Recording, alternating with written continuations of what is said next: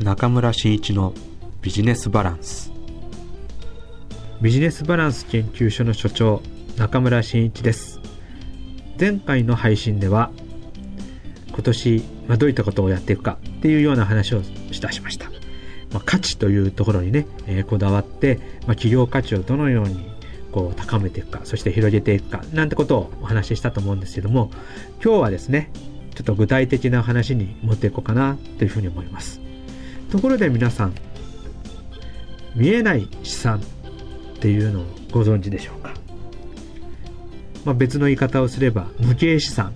という形のない、まあ、資産っていうことなんですけども、えー、多分これからですねこの見えない資産をいかに見えるようにしていってまた見えてない資産を見えるようにしていって発見していってそれをビジネスに結びつけていくと。いう取り組みが非常に活発になっていくんじゃないかなというふうに思っています。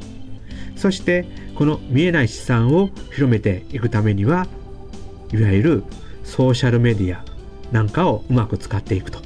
いうことがねこれから始まってくるというふうに思っているわけです、まあ、そこで先ほど言いました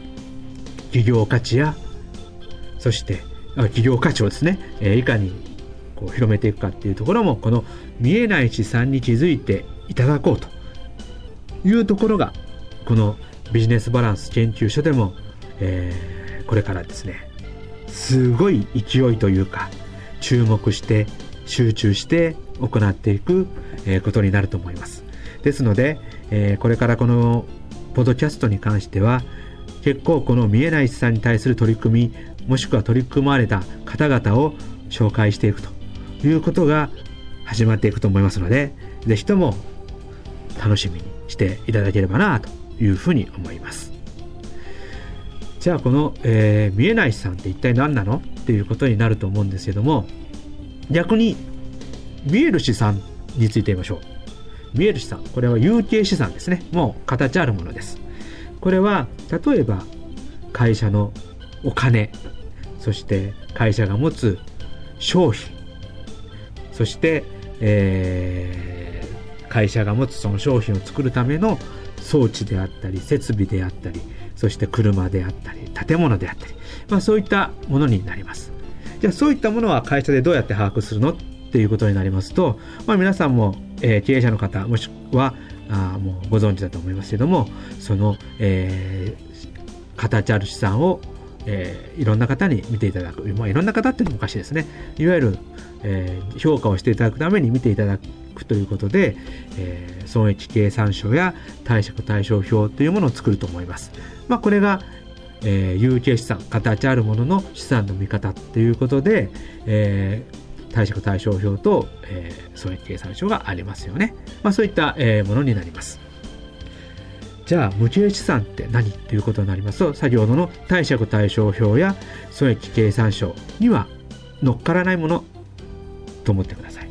乗っからないもの、じゃあ一体何があるのっていうことになりますが、会社には他にどんな資産がありますか？例えば販路、見えないですよね。形はありません。ただ、何々という、えー、お得意様とかはあります。ただ見えていない。というのがありますね。これを、えー、表示するものあるかって言ったらほとんどされてないですね。ホームページに得意先ってことで書くことはありますけども、でもどんな得意先、どういうふうにやってるかってことは書かない。だから販路は見える化されていないですね。販路、ノウハウ、えー、その会社がこの販売をするためにどういったことをやってるのか、そういったものも挙げていません。ただそれが上げてないんですけどもそれはこの会社にとってはそのノウハウというのは非常に大きな資産になります、えー、そして販路、えー、ノウハウブランド商標登録されたものなんかもその一部に入りますよね、えー、見えない資産になります。そして、えー、人脈、えー、その会社で働く人たち理念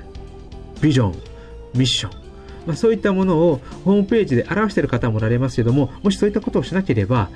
全く何々という会社をと聞いても、そこの会社は何をやってる会社かさっぱりわからないっていうようなことが多いわけですね。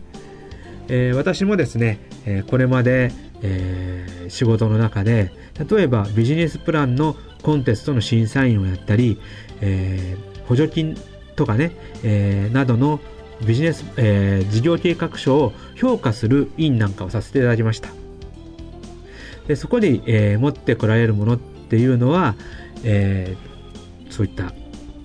形あるものをいかに、えー、見せるかということで持ってこられるんですけどもよくよく考えてみますとですねそこで高い評価を受けたプランというのは意外と見えない資産をえー、審査員の方々、評価される方々にうまく見せていった方々が高い評価をいただいて、まあ、例えば補助金の、えー、評価が高かったりとか、えー、融資の際も、え比較的融資が下りたりということになっていってることが、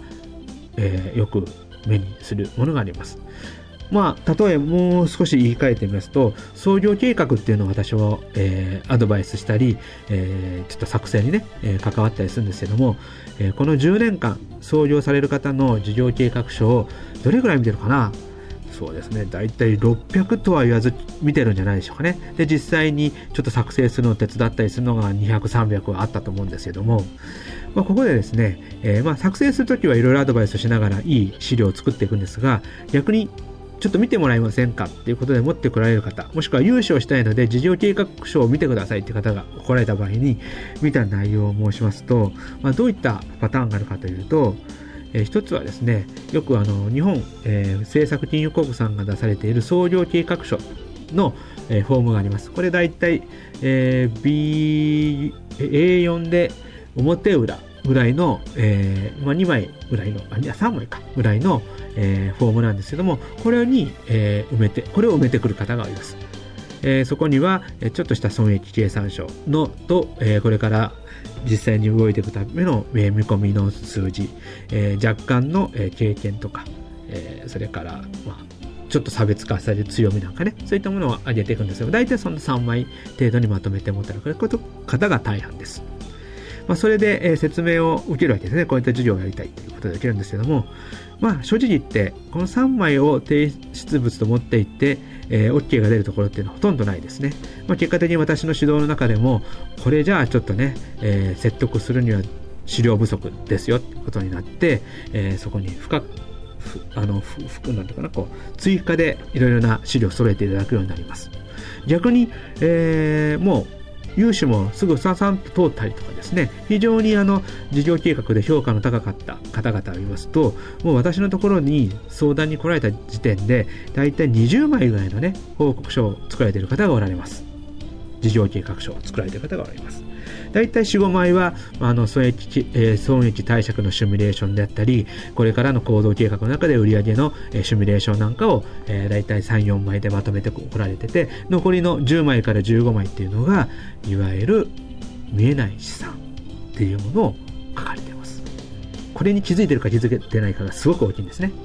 見えない資産どういったものかというと例えば飲食店さんであればそのこれから開業しようという方が、えー、これまで、えー、勤めていた飲食業界の経験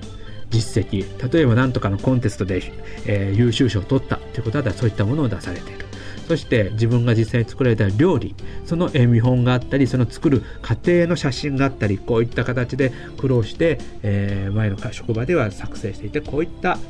新しい食材を作って売りました。そしてその結果これぐらいの売り上げが上がりました。みたいなことをちゃんと書いてるんですね、ま、いわゆるその方が、えー、実際に行った経験をもとにしたストーリーというか歴史というかそういったものが、えー、他の先ほどの15枚のうちの1何枚以下に入ったりして、えー、よく PR されるようになっています。そして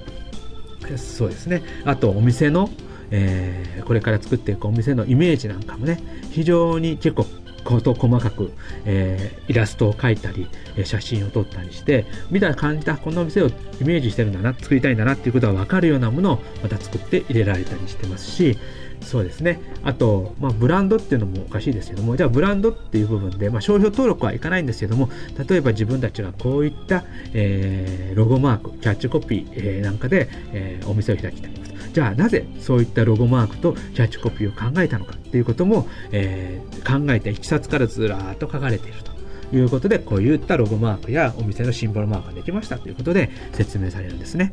まあそうするとやっぱりそこで1、2枚の説明するための、えー、資料、報告書が出来上がっています。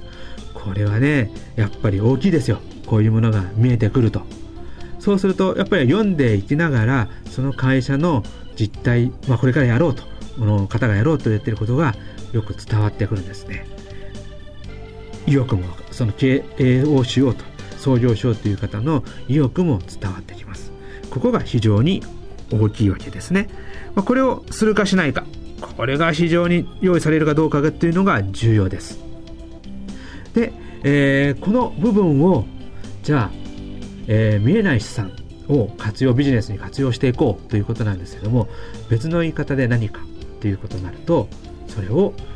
知的資産マネジメントと言います、はい、知的資産マネジメントですね。そしてそのマネジメントをするにあたって作成していく資料が知的資産経営報告書というものになります、はい、このビジネスバランス研究所ではこれから知的資産マネジメントの解説や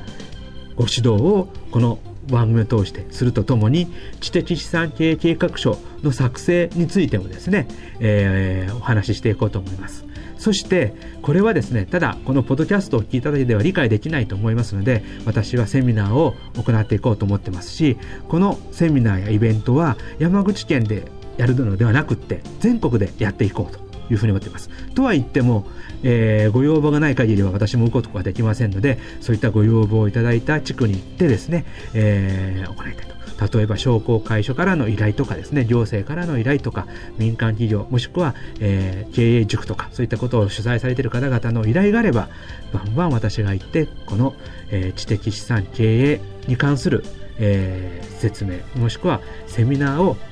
の講師を務めさせていただこうと思いますので、まあ、これからですね、この番組同様、えー、この知的資産の、えー、知的資産マネジメントについて理解を深めていっていただければ嬉しいなというふうに思います。それでは今回のエピソードはこれで終わりたいと思います。また次回お会いいたしましょう。